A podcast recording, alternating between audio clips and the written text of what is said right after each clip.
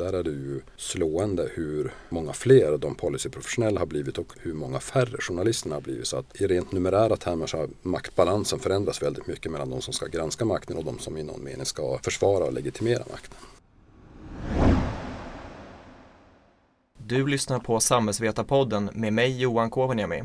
Idag pratar vi om de policyprofessionella. Europa bygger inte murar! Vi kan inte ta ansvar för, för alla Mellanösterns tonårspojkar. Stockholmare är smartare än lantisar tycker jag. Kladda inte ditt kladdiga kladd! Ja, den där kolbiten den har varit med så mycket så den har ett eget Twitterkonto faktiskt. Our country is going to hell. Hej och välkommen Stefan Svallfors till Samhällsvetarpodden. Tack. Eh, jag har valt, eh, valt eller frågat om du kan komma hit och berätta mer om, om ditt arbete. Du är ju professor i sociologi på Södertörns högskola och jobbar på Institutet för framtidsstudier. Och eh, det som jag uppmärksammar särskilt är att du har valt att fokusera en del av ditt arbete på det du väljer att kalla för de policyprofessionella. Är jag helt fel ute nu? Nej, det stämmer väldigt bra och, och de policyprofessionella det är en grupp eh, som arbetar med politik men som inte gör det som valda politiker och som inte heller är vanliga tjänstemän i den här gängse bemärkelsen utan det är personer som är anställda för att driva politik och påverka samhälls, samhällsutveckling. Ett, man kan säga ett helt skikt av personer som består av politiska sekreterare, politiskt sakkunniga, politiska konsulter, tankesmedjefolk, eh, experter på intresseorganisationer och en del andra som ju på många sätt påverkar politiken idag men som man till helt nyligen visste ganska lite om. Mm. Och eh, var, eh, kan du berätta lite mer om varför du valde att fokusera ditt arbete på den här gruppen? Varför är de intressanta? För jag, jag antar, antar, att det finns någon form av dramaturgi här ändå. Att du skriver bland annat, eller du påpekar bland annat att det här är en grupp som man inte kan utkräva ansvar ifrån. Mm, det stämmer. Ja, för, för det första kan man ju konstatera att personerna i den här Eh, Eh, kategorierna politiska aktörer de har blivit väldigt många fler under de senaste 25-30 åren. Eh, så att idag handlar det faktiskt om flera tusen personer bara i Sverige som arbetar med politik på det här sättet. Eh, så såg det inte alls ut i början på 80-talet. Då var det kanske en, en ett hundratal eller ett par hundra personer som, som jobbade i motsvarande befattningar. Så att bara det faktum att de har blivit väldigt många fler samtidigt som man inte just vet så hemskt mycket om dem eller till helt nyligen inte är ett gott skäl att studera dem. Mm. Men det är också, finns goda skäl att tro att det här är en grupp som på olika vis har politiskt inflytande. Inte så att, att det nu är de som styr och politikerna som är deras eh, marionettdockor, så är det inte alls. Men det är samtidigt en grupp som är med om att formulera vad politiken ska handla om. Som är en eh, som producerar politiska idéer, som eh, kan tekniker, handgrepp, strategier för att få igenom det man vill i, i politiken. Men som samtidigt är väldigt, väldigt osynlig och som du också säger en grupp som det är lite svårt att utkräva ansvar ifrån. För att tanken med ett politiskt ansvar det är att vi röstar på representanter och sen om de inte gör som vi tycker är bra då har vi chans att rösta bort dem i nästa val. Det här samhällsskiktet de fungerar inte riktigt på det sättet. Visserligen är det så att många av dem är kopplade till speciella politiker så att om en minister faller då faller också de politiskt sakkunniga som är kopplade till den ministern. Men då dyker man väldigt ofta upp i andra roller där man fortsätter att arbeta på ungefär samma sätt och det är väldigt sällan som som ansvar utkrävs på den här, på den här nivån. Och där gör det lite liksom, intressant att studera den här gruppen och titta på lite mer vad är deras drivkrafter, vad är det för, vad är det för någonting man gör egentligen, vad är det för resurser man sätter i rörelse när man, när man arbetar med politik. Eh, och, och också den här frågan, är det ett demokratiskt problem att den här gruppen har vuxit till så väldigt mycket eller är det någonting som vi på goda grunder kan vara helt obekymrade om? Mm. Och jag tänker där på, eh, om man går lite mer i konklusion, du säger att eh, vad är det som, vad skulle du säga om de finns några särskilda nycklar i historien som har gjort det att den här gruppen har vuxit fram? Jag vet att du efter eh, EU EU-omröstningen och eh, allt efterspel därefter som en viktig startpunkt. Eh, Ja. Vad var det som hände där som gjorde att den här gruppen kom att bli? Ja, Man, man kan säga överhuvudtaget att, att 90-talet är en väldigt viktig liksom, take-off för, för den här gruppen. Och det är flera saker som händer samtidigt. Som är lite, de är lite orelaterade men de råkar sammanfalla i tider. Och en är ju att eh, eh de, den svenska korporatismen till stora delar faller ihop under de här åren. Eh, som framförallt beror på att Svenska Arbetsgivarföreningen väljer att lämna alla korporativa statliga organ och det leder i sin tur till att inte heller facken kommer att vara representerade på det här viset. Och även om de här starka organisationerna finns kvar så finns inte längre de här strukturerna där stat, näringsliv och fack sätter sig ner och liksom förhandlar och diskuterar hur saker och ting ska se ut på, på lång sikt. Och det där skapar ett eh, kan man säga politiskt påverkanslandskap som är mycket mer diffust, mycket mer nätverksbaserat, mycket mer på ett vis mer pluralistiskt för det finns många organisationer och många, organis och många personer som är inblandade i, i det här. På ett annat vis är det inte så pluralistiskt eftersom det här sättet att driva politik med hjälp av anställda människor det är väldigt dyrt oavsett om man köper in de här tjänsterna från PR-byråer eller om man anställer eh, sådana här personer själv i organisationerna så, så kostar det mycket pengar jämfört med, med att basera på frivilligt arbete. Så att det är en sak som händer, den här korporatismens upplösning som på sätt och vis skapar ett större, en större efterfrågan på, på sådana här policyprofessionella. Men sen är också den svenska EU-omröstningen är väldigt viktig eh, i den här take-off-fasen av flera anledningar. Och en är helt enkelt att det flödar in pengar till PR-branschen. Eh, alltså folk som var verksamma vid den här tiden säger att vi hade så mycket pengar så vad vi än kunde hitta på så fanns det pengar att göra det. Eh, så att det här är liksom den riktiga take-offen för politisk PR i, i Sverige. Det är vid den här tidpunkten som, som dels uppstår det flera nya byråer och de gamla byråerna kan expandera och börja anställa politiskt kunniga människor för att driva påverkansarbete på, på olika sätt. Eh, men det som också är intressant med, med EU-omröstningen det är att skiljelinjerna gick, gick ju liksom inte på den gamla vanliga sättet att man hade socialdemokrater och resten av vänstern på ena sidan och så hade man moderater och resten av högern på andra sidan. Utan här var plötsligt liksom, socialdemokrater och moderater på samma lag. Eh, och det etablerades nya nätverk och man upptäckte att det gick ganska bra att jobba med politik på tvärsen över partigränserna. Man hittade liksom gemensamma ståndpunkter och, och det etablerades de här nätverken som sen ganska många av dem som vi har intervjuat som har varit med länge de pekar på EU-omröstningen som en viktig som, som en viktig, viktigt formerande moment kan man säga för, för den här branschen. Mm. Och eh, men kan du berätta lite mer om eh, hantverket eller liksom arbetet som du har gjort också? Eh, jag har ju läst det som en bok, eh, Makt utan mandat heter den. Eh, väldigt lättillgänglig. Vi har också haft den som en eh, medlemsförmån. Man kan köpa den till ett lite billigare pris. kan vara bra att nämna det också. Så trevligt. eh, och eh, hur, du har gjort eh, en del intervjuer eh, och kartlagt också de här som du har valt att kalla för policyprofessionella. Kan du ta liksom en grov skiss på hur du har jobbat och vilka ni intervjuat? Ja, man, man ska för det första säga att, att det här är inte ett ensamarbete från min sida utan mina två medförfattare är statsvetaren Bo Rothstein och socialantropologen Kristina Garsten. Och vi tror att det har varit väsentligt för det här projektet att vi kommer från lite olika håll, lite olika discipliner, med lite olika perspektiv som kan komplettera varandra. Eh, sen har vi också i det här projektet haft två fantastiska forskningsassistenter, Nils Selling och Björn Werner. Och det är de som de facto har gjort de allra flesta intervjuerna i, i det här projektet. Så att det, det baseras då på dels en kartläggning av den här gruppen Eh, både i Stockholm men också ute i kommuner och landsting. Väldigt grundläggande beskrivningar, sådana, sånt som man enkelt hittar på webben. Hur, hur, gam, hur gamla är de här personerna? Är, är det mer män eller kvinnor? Eh, ungefär vilken utbildning har de? Ja, lite sådana beskrivande faktorer. Men kärnan i det här materialet det är då en en stor intervjustudie med ett 70-tal sådana här ganska långa intervjuer där vi ingående försöker kartlägga både deras arbetsmarknad och karriärer, deras motivation och drivkrafter, vilka, vilka resurser man använder i, i sitt jobb, på vilket sätt man jobbar som policyprofessionell.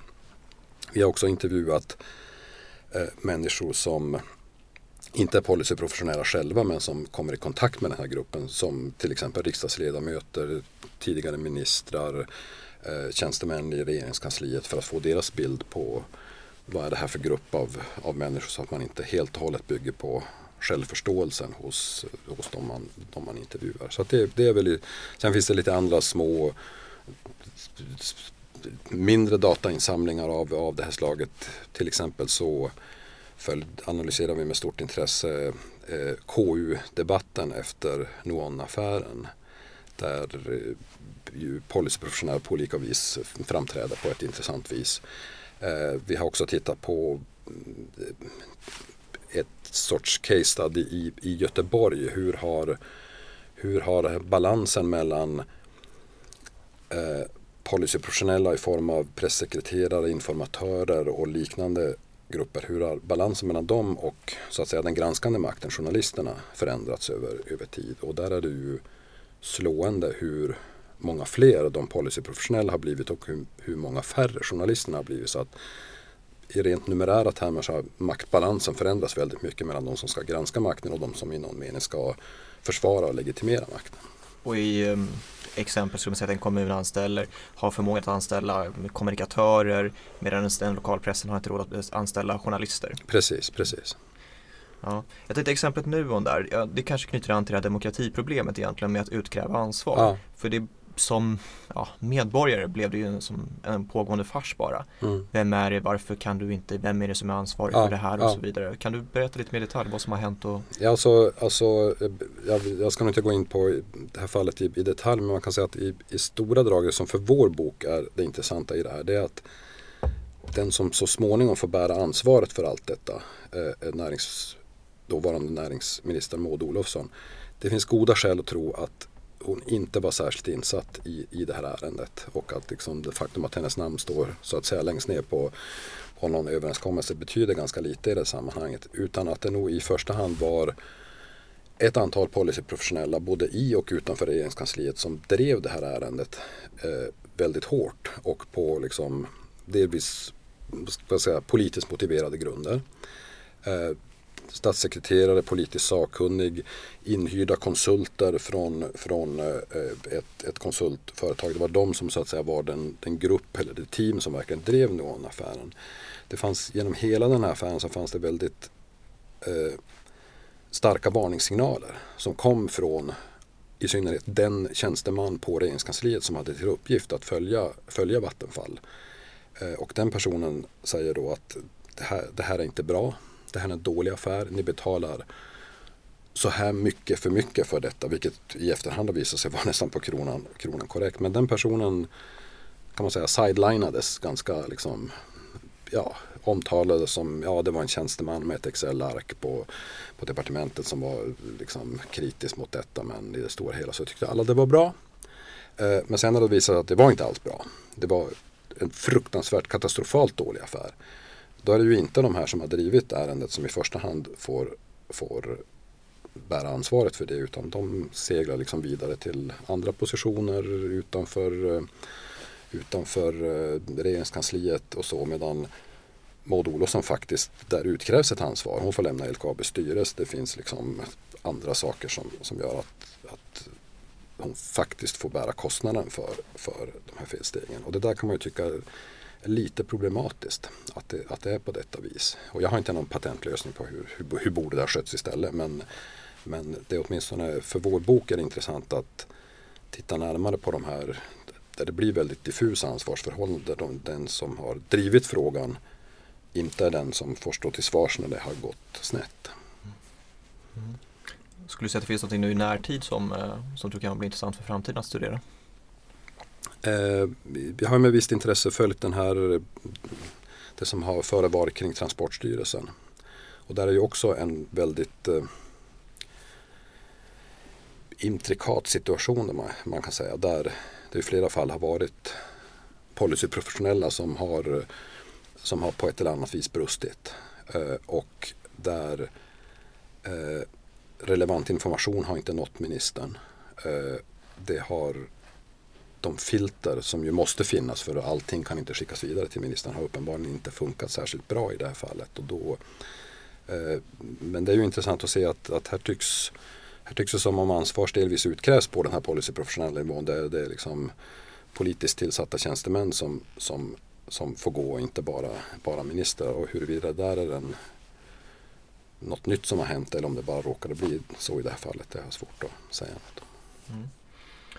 Mm. Um, vad kan man säga mer om den här gruppen då? För det verkar i, i mitt minne att det är en ganska begränsad skara som tenderar att komma in här från ungefär samma typ av utbildningar, samma typ av eh, socioekonomisk bakgrund, eh, från geografiskt ganska liknande områden och så vidare. Vill du ta en kort beskrivning av det? Eh, man, man kan säga så här, på, på ett vis är det här, är det här inte allt, alls en det, det, det, här är inte frågan om en politisk adel i den här meningen att ja, som så här, mamma och pappa de jobbade också med politik och jag fortsätter i deras fotspår. Eller att alla kommer från akademikerfamiljer eller så. Utan det är en ganska varierande bakgrund på dem. Inte minst vad gäller så här Kommer man från politiska hem eller inte? I vissa fall, men det är ganska få, så kommer man från så här utpräglat politiska hem där föräldrarna försörjer sig på politik och, och är riksdagsledamöter eller kommunalråd och liknande. Men det, det är faktiskt en minoritet.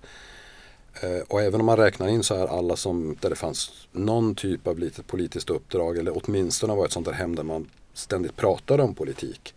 Så är det faktiskt mindre än hälften som kommer från sådana hem. Alltså mer än hälften av dem vi har intervjuat de kommer ur hem där man inte alls pratade politik och där det var väldigt långt till, till liksom den politiska maktens rum. Eh, utan här är det fråga om personer som då i ungdomstiden under universitetsstudierna eller någonting annat har kommit att bli väldigt intresserad av politik. Insett att det här med liksom att, att vara vald ledamot det är inte riktigt min grej. Men man har hittat ett annat sätt att få jobba med politik som man, som man brinner för. Eh, och, och, så va. Men på ett annat vis är ju den här gruppen ganska vad ska jag säga, homogen och selekterad på det sättet att nästan alla är universitetsutbildade. Eh, de har typiskt betydligt högre utbildning naturligtvis än genomsnittsbefolkningen men de har också högre utbildning än vad riksdagsledamöterna har. Så det är liksom en utbildningsmässigt välkvalificerad grupp. Som dessutom i väldigt stor utsträckning har sin universitetsutbildning från Stockholm, Mälardals, Uppsala eh, regionen. Det är över 60 procent av de som jobbar i, i Stockholm som har sin examen från Stockholms universitet, Uppsala universitet eller Handelshögskolan. Så att i den meningen är det ju en, en ganska speciell grupp. Och och eh, om man jämför dem med riksdagsledamöterna så har riksdagsledamöterna en mycket mer varierad utbildningsbakgrund. Både varifrån de har fått sina utbildningar, vad det är för typ av utbildningar och, och, och sådana saker. Så att det, det, är en ganska professionaliserad kår på, på, på det här sättet. Och sen är det också så att när man väl arbetar i de här jobben då rör man sig ju till väldigt stor del inom en en par kvadratkilometer i Stockholms innerstad. Eh, det är liksom där som allting, som allting händer. Eh, det är ganska sällan som de här personerna är ute och reser i landet och träffar liksom vanligt folk och så här på det sätt som, som riksdagsledamöterna trots allt gör. För de åker hem till sina och där träffar de helt vanliga människor och pratar om, om deras problem och så. Det, det är i ganska liten utsträckning fallet med den här gruppen. Mm.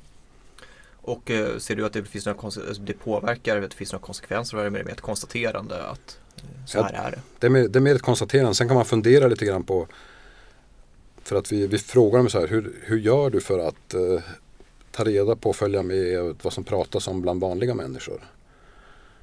Ja, då blir, det blir ganska diffust. Liksom. Ja, men vi gör de här opinionsundersökningarna. jag följer med i pressdebatten och tidningarna. Och jag har många vänner som inte alls arbetar med politik och, och det är alltid intressant att prata med dem. Men det finns inte den här typen av reguljära kontaktytor gentemot vanliga väljare. Som då tror jag kan leda till att det finns en risk att ja, men det här är en grupp som kan otroligt mycket om politik och som samtidigt är fantastiskt distanserad från vanliga människors relation till, till politik. Det kan vara lite svårt för dem att förstå hur vanligt folk tänker i relation till politik. För, för dem är det här självklart. Det här är något de jobbar med varje vecka, varje dag. Eh, och, och, och, att det på motsvarande sätt kan föreställa mig, även om det inte är någonting som vi har studerat, att det kan finnas en skepsis från, från vanliga människor mot de här politikproffsen. Vad vet de egentligen om hur sådana som jag har det? Och så. Mm. Ehm, jag tänker som, som yrkeskår är det ändå intressant att studera. Ni gör ju skillnader mellan, eh, säga, mellan om man företräder höger eller vänsterblocket här då och vilka utvecklingsmöjligheter man har. För att jag menar, vi pratar ju om de här som att de är någonstans långt borta. Det här är ju våra medlemmar i stor utsträckning. Eh, typiska Akademikerförbundet SSRs medlemmar. Men nu blir det som att vi pratar om dem. Mm. men, eh, men utvecklings, så, eh, som jag läser, läser boken så ser man att det är svårare eh, om man har gått, eh, gått vänstersvängen så att säga här eh, att komma vidare för att man, jag tror ni skriver att, i någon intervju att man måste tvätta bort det röda Mm. innan man kan komma ut i näringslivet och Mm. då gör man liksom en mellanlandning någonstans och blir neutral. Ja. Medan som man jobbar för eh, de borgerliga partierna eller i den, eh, i den eh, delen av eh, politiska sektorn, där är det mycket tydligare karriärvägar vidare också. Mm. Det kan man säga. För att man, man, man kan dessutom säga att det, det är inte så att de här personerna har smält samman till någon enhetlig elit där man kan röra sig helt fritt mellan olika positioner där man är överens om det mesta. Utan skiljelinjen mellan vänster och höger i politiken den är minst lika skarp inom den här gruppen som den är bland riksdagsledamöter eller, eller bland partimedlemmar eller så. De har ju sökt sig till de här jobben för att de brinner för vissa saker politiskt sett. Och de kan inte tänka sig att liksom, ena stunden jobba för Socialdemokraterna och i nästa stund för Svenskt Näringsliv eller vice versa. Eh, och dessutom så är det inte så lätt att röra sig på det sättet eftersom organisationerna litar inte riktigt på din lojalitet. För det här är väldigt viktigt att de personer som anställs ska vara lojala med det här partiets värderingar, den här organisationens ståndpunkt och så. Och har man då jobbat för Svenskt Näringsliv då kommer inte LO anställa dig för de kommer inte att lita på att du verkligen delar arbetarrörelsens värderingar. Och på samma sätt på, på, på den andra kanten. Så att, så att eh, eh, man rör sig inte hur som helst på det här fältet både för att man själv inte vill och för att de anställande organisationerna inte vill. Eh, det enda undantaget egentligen från det här det är att PR-byråerna för sina liksom, public affairs-befattningar, de som har med, med politik och samhällspåverkan att göra, de anställer väldigt brett eh, från olika politiska läger för att de vill att åtminstone på en större byrå, att vem som än kommer till oss så ska de få jobba med någon som delar deras grundläggande värderingar. För det är klart att man blir mycket bättre lobbyist om man själv tror på de saker man, man lobbar för jämfört med om man ska göra något bara för att det är mitt knäck och nu ska jag jobba åt, åt de här. Va? Så att man egentligen inte ser våra anställda över hela fältet från, från de blåaste moderaterna till kanske inte de allra rödaste socialdemokraterna men, men bra långt in i de socialdemokratiska leden. Eh, man anställer sällan vänsterpartister men det har inte så mycket att göra med att man inte kan tänka sig att jobba med vänsterpartister med att det finns, inga, det finns inte så mycket kunder som kan betala bra på den, på den sidan. Så att, så att därför så är man kanske inte lika intresserad. Men, men eh, och för just för att komma tillbaka till din fråga där och, eh, så är, är ofta en tid på en PR-byrå det är ett sätt för en person på vänsterkanten att liksom visa att jag är inte så mycket sosse så jag inte kan driva liksom, vinstdrivande verksamhet. Jag kan liksom, skapa plus på mitt konto. Jag har de kontakter som krävs. Och när man väl har liksom, etablerat sig på det sättet då, då kan vilka dörrar som helst vara öppna om man har visat sig vara en skicklig PR-konsult. Så kan man gå vidare till så att säga, de stora företagen och, och, och verkligen där så att säga, byta sitt politiska kapital, allt det politiska kunnande man har, byter man mot ekonomiskt kapital i form av, av hög lön eller liksom delägarskap och, och sådana saker. Mm. Ja precis, vad är, vad är egentligen det här kapitalet? Man skulle, det finns ju många olika typer av förklaringar. Ibland så har man ju från vissa PR-konsulter som är lite mer offentliga säger att så här, nej, men det, är inga, det är inga konstigheter, jag är egentligen bara en samhällskunskapslärare. Fast får mycket mer betalt. Ja, Eh, på, på, på, på sätt och vis är det faktiskt korrekt för att det, det, det, det som de som kan politik, det som de säljer i form av sitt kunnande till, till PR-byråer. Det är inte i första hand det här att ja men jag känner Kalle och jag kan ringa till Kalle och så kan vi deala lite och så, och så fixar Kalle så att det blir som, som, som ni vill.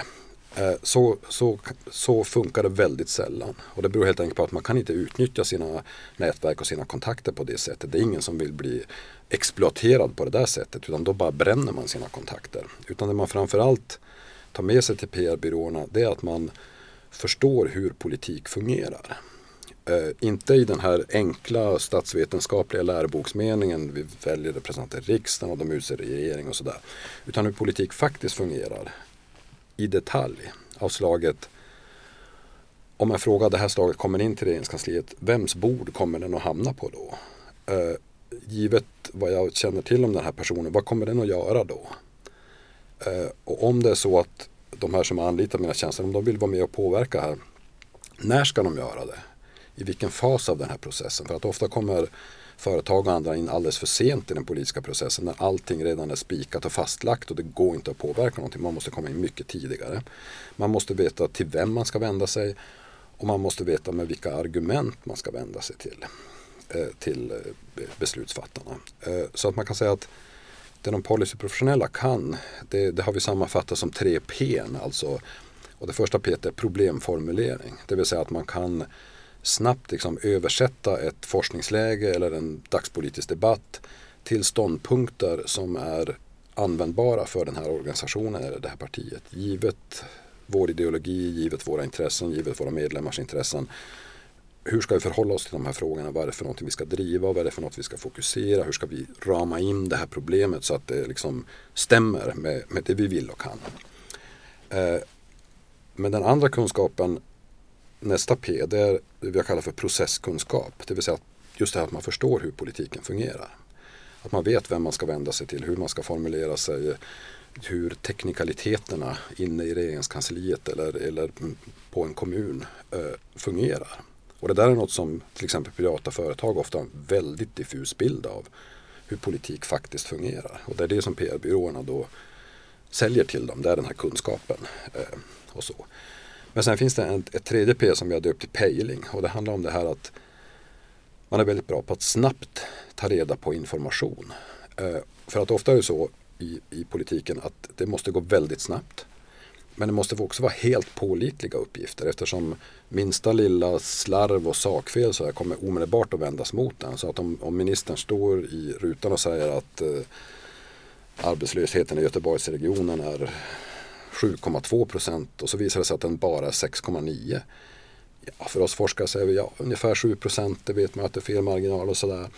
Men i politiken funkar det inte så utan då kommer det omedelbart att säga att men du vet ju inte ens hur hög arbetslösheten är. Varför ska vi tro på det när du säger att du kan göra något åt den? Och det där är ofta något som de här som jobbar nära ministrar och nära riksdagsledamöter och så, det är deras kallsvetsmardröm. Det är att de har råkat mata fel uppgifter till sin politiker så att de får, som en av dem uttrycker det, får stå i, i tv och ta skiten för något som jag gav dem. Så att det är väl de där olika formerna av kunskap som man har som, som policyprofessionell. Mm. Jag tänker vi blickar framåt lite. Mm. Ehm, det var ett par år sedan den här äh, boken kom ut och tänker en del har ju hänt sedan dess. Du har berättat att du har jobbat vidare med det här arbetet, uppföljning och äh, även tittat på äh, privatiseringen av svensk välfärd. Eh, jag skulle vilja berätta mer om det här eh, om eh, arbetet med privatisering av svensk välfärd. Ja, just det. Det är en, en studie som jag har gjort tillsammans med företagsekonomen Anna Tyllström som handlar just om vad de privata välfärdsföretagen och deras branschorganisationer egentligen gör för att försvara den, den vinstdrivande verksamheten i, i, i, inom vård, skola och omsorg. Eh, för att det där är en verksamhet som har blivit väldigt ifrågasatt under senare år. Det finns väl liksom kritiker som vill ha vinstförbud eller vinstbegränsningar eller till och med liksom avskaffa eh, vinstdrivande verksamhet i, i, inom de här sektorerna. Och, så att det här är en marknad kan man säga som är som har liksom vissa kännetecken, liksom vissa särdrag som är så att på ett vis är det en fantastisk marknad att vara verksam på för att man kan, man kan i stort sett garantera att det kommer att finnas resurser här. Det kommer att finnas efterfrågan. Det kommer inte vara så att folk plötsligt kommer att inte vilja ha vård, skola och omsorg längre. Eh, så att i den meningen är det en väldigt stabil marknad för, för företag att vara verksam på jämfört med en del andra marknader. Plötsligt så vill folk inte ha kläder av det här slaget längre så försvinner liksom hela den marknaden. Det kommer inte att hända med den här. Men samtidigt en marknad som är väldigt skör för att den är politiskt riskutsatt på ett sätt. Alltså att det finns starka krafter som vill liksom förändra villkoren här. Och det försvårar naturligtvis för de, de företag som vill vara verksamma här och, och göra vinst. Eh, och då eh, arbetar man på en rad olika sätt när det gäller att inrama de här problemen på ett visst sätt, att kommunicera med lämpliga aktörer, att liksom prata med kommunerna, till exempel berätta för dem att ja, men, vi har tittat på, era, på er befolkningsprognos. Eh, det ser ju inte alls bra ut det här i relation till hur lite äldreomsorgsfaciliteter ni faktiskt har i den här kommunen. Vi kan hjälpa till, vi kan bygga upp det här och samtidigt kan man berätta för politikerna att men tänk om ni om ni begränsar det här och vi bara försvinner. Hur ska ni fixa de här sakerna då på, på lång sikt? Och där, och där är det lite intressant att, att titta på de för det kan, det kan finnas många, just i den här vinst i välfärdsfrågan så, så, kan det fin så finns det flera stora vård och skolföretag för vilka det, det, här är inte någon central fråga. Det här är, det här är inte liksom deras, deras, det de fokuserar så jättemycket handlar inte om det här om, om det ska vara vinstnivåer på en viss nivå. Så de, de tänker på ett annat sätt. De har kanske ägare som har ett väldigt långsiktigt intresse som inte som inte behöver eller kräver jättehög avkastning utan man ser det här som, som saker på väldigt lång sikt. Eh, så att de bryr sig inte så himla mycket om de här frågorna. Och det där väcker då stor irritation hos, hos branschorganisationer och andra företag. De säger att men förstår ni inte att vi måste, vi måste slåss tillsammans allihop här för annars kommer hela den här branschen att gå ner i, i, i ett svart hål. Så att även om det på pappret är så att de här företagen har en branschorganisation som ska driva deras intressen så blir det väldigt många fall som branschorganisation som driver företagen i sig och säger att ni måste kämpa, ni måste argumentera för annars är vi rökta. Eh, och, eh, och det är ju något som är intressant att titta på. Vi har framförallt tittat på vad är det för argument man använder. Hur, vad, vad, vad gör man egentligen när man lobbar för, för, för vinst i välfärden? Mm. Och um, uppföljningen på, på makt utan mandat och de policyprofessionella, vad, vad, vad blickar ni på då? då? Ja, dels, dels jämför vi med några andra små europeiska länder för att se om det här som vi har hittat i Sverige, är det något väldigt specifikt svenskt eller ser det ut ungefär likadant på, på andra håll i jämförbara länder. Så att jag har då gjort intervjuer i Holland, Irland och Lettland. Och de där intervjuerna pågår, det är inte alls påbörjat något analysarbete egentligen. Men mitt intryck från de här intervjuerna det är att det är så förbluffande likt mellan de här olika. De här policyprofessionella de gör ungefär samma saker på ungefär samma sätt i alla de här miljöerna. Utan att man har lärt av varandra utan bara för att det uppstår liksom lokalt. Samtidigt är man helt lokalt bunden på det viset. En policyprofessionell kan inte flytta från, från Dublin till Riga och tro att man ska överhuvudtaget klara av att göra sitt jobb. För att man är väldigt beroende av att man känner folk, man vet vem man ska ringa, man vet hur det funkar, man vet vem som sitter på vilka frågor och, och sådana saker. Medan en sån som jag har mycket lättare att flytta mellan ja, Stockholm och, och, och, och, Dublin och fortsätta göra ungefär samma sak som jag gör. Men så är det inte riktigt för de policyprofessionella. Men sen kommer vi också, eh, och det här är bara något som vi precis är i planeringsfasen än med, det är att vi vill återintervjua en del av de vi pratade med då 2012 och 2013 för att se vad, vad har de haft för sig sen sist? På vilket sätt har deras perspektiv förändrats? På vilket sätt formar det här politiska fältet de som jobbar, jobbar på det? Så att det, det är väl de två punkterna där vi försöker utvidga det. Mm. Toppen.